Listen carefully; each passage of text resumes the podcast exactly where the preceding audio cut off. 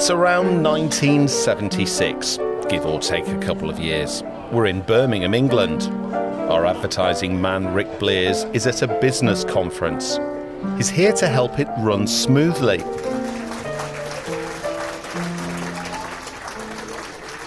But it's not going well. Everyone gets drunk on the eve of the event. six hundred fashion buyers from Land's End to John O'Groats, all pissed as rats. And things go from bad to worse when his client, the keynote speaker, goes sick. He said, "I can't do it. You'll have to do it." In this episode, will Rick step up to save an advertising account worth millions? And that's in nineteen seventies money. It was, it was my job, you know. It was worth twelve other people's jobs at the agency. I said, of course I want to keep the guy. I said, I'll bloody go and do it then. In the heyday of advertising in the seventies, uh, if, a, if a major client had got several, several million pounds to spend, the agency made a substantial margin on, on the amount of money they spent. So there was big, big money involved, millions and millions and millions of pounds. And if you were responsible, as a, a, an exec who was responsible for keeping an account and keeping that client happy, you did more or less whatever it took to keep him happy. Whatever the client wanted, he got. And th- this is a little example of, of how that played out. I was working for an advertising agency. They were known as Rex Stewart.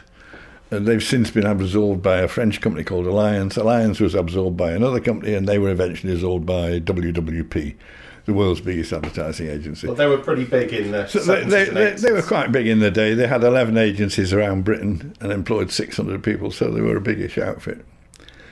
And one of the accounts they had was the Co-op account, which was based in Manchester. Of course, you have to remember, in those days, the Co-op did everything. Funerals, milk deliveries, car dealerships, department stores, chemist shops. I mean, the Co-op was absolutely pervasive. And the account was worth four million a year then, which is a lot of money in those days. A lot, a lot of money. A lot of it spent on television, so it was a very valuable account.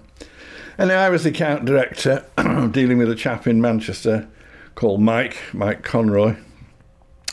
And he announced that they were going to have a conference for six hundred fashion buyers from all the Co-ops all over the country. They were trying to centralise things and and make it a bit better organised. And the day of the conference came, and all the six hundred fashion buyers suddenly found themselves in a four-star hotel in Birmingham with a bar. And I leave it to your imagination, really. But there was there was one famous little moment that precedes the story. It was someone from the Manchester agency going to the, to the reception at the hotel to make a seven thirty alarm call. She says, "We've got to be up for the conference in the morning." Uh, and it was already quarter to eight.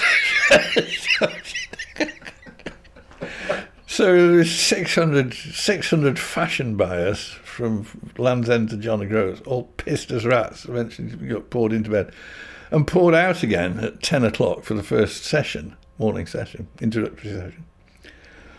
So they all gathered in various states of being hungover. ten o'clock came, ten past ten came, no sign of Conroy, who was supposed to be, of course, the opening speaker.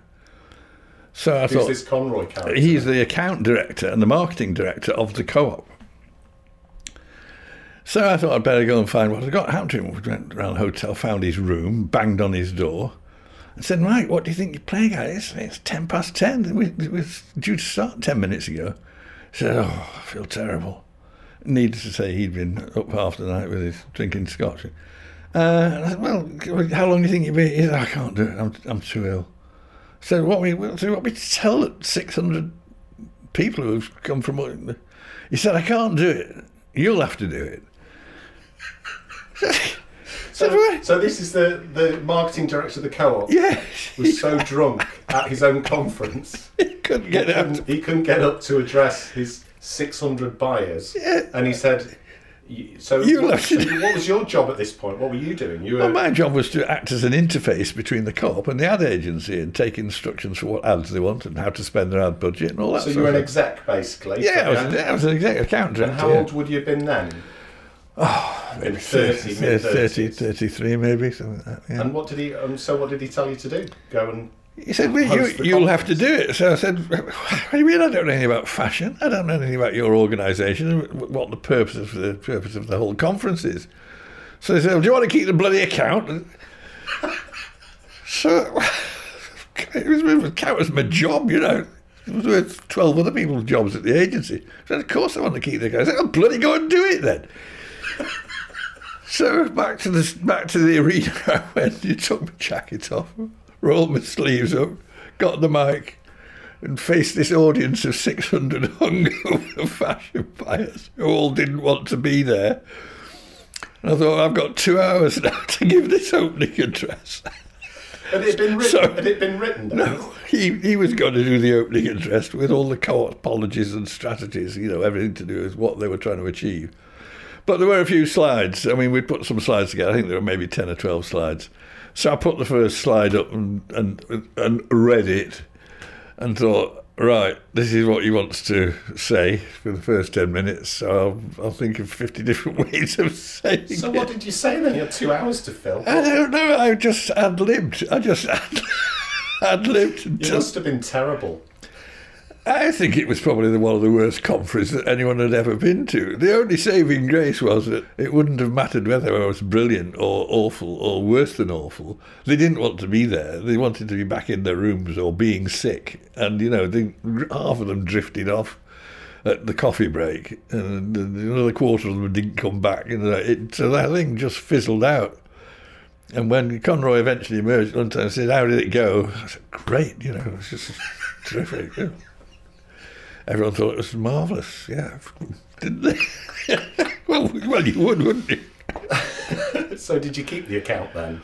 Well, yes, we did, funnily enough, yes. Um, and I think the whole point was that nobody at the board level at the Co-op gave a toss about this fashion conference. They were all being told that they had to source it from head office instead of sourcing their own fashions from wherever they were getting them from. You know, people from Southampton, people from Aberdeen, they were getting their fashions from wherever they got them. So they were all being told basically it was going to be centralised. And it was more a statement of uh, power than, than they were being expected to learn anything or know anything. Anyway, the, the rest of the conference went better, I, I think, you know. People don't get pissed at the second day of the conference because they're still hungover from the first, aren't they? So it get, things tend to get better.